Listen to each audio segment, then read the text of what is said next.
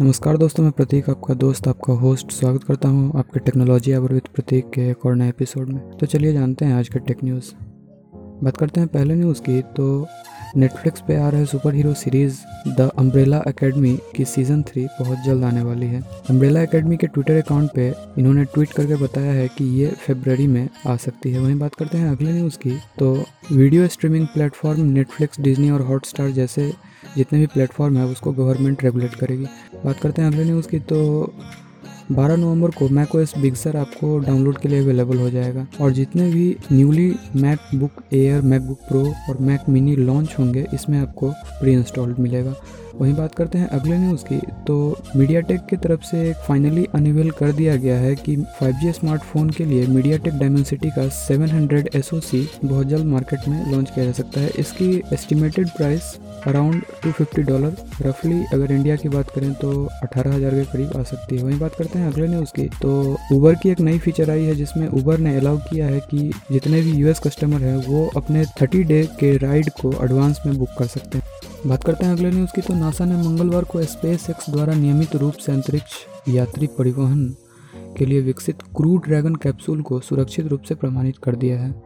बात करते हैं अगले न्यूज़ की तो स्पॉटिफाई ने 235 मिलियन में एडवर्टीजमेंट फर्म मेगाफोन के साथ डील की है, जिसके ज़रिए वो अपने पॉडकास्ट को मोनिटाइज करेगी और टारगेटेड ऑडियंस पे एडवर्टीजमेंट करेगी। बात करते हैं अगले न्यूज़ की तो यूरोपियन यूनियन की तरफ़ से एक केस फ़ाइल किया गया है, जिसमें अमेजोन पर आरोप लगाया गया है कि वो विक्रेता का डेटा उपयोग करके यह तय करती है यह तय करने में मदद करती है कि कौन से नए उत्पादन को लॉन्च करना है और उन्हें कैसे कीमत में बाज़ार में लाना है।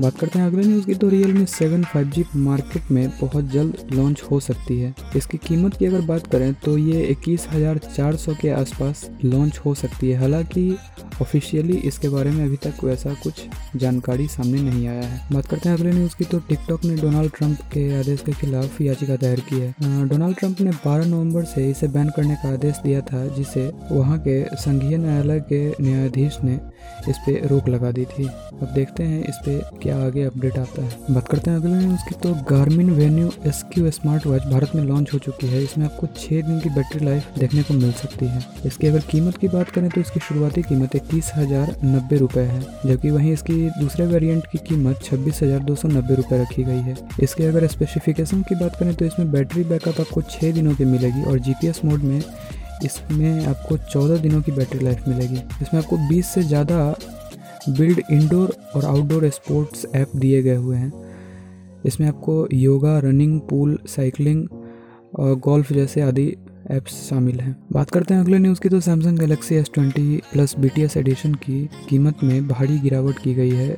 इसकी कीमत में दस हज़ार रुपये की कटौती की गई है। इसकी पहली कीमत थी सतासी हज़ार नौ सौ निन्यानवे रुपये जिसे घटाकर अभी सतहत्तर हज़ार नौ सौ निन्यानवे रुपये कर दी गई है। तो आप इसके ऑफिशियल वेबसाइट सैमसंग इंडिया या आप इसे रिटेल स्टोर से भी परचेज कर सकते हैं। बात करते हैं अगले न्यूज़ की तो सैमसंग ने तैंतालीस इंच की रोटेटिंग टीवी सेरो को भारत में लॉन्च किया है।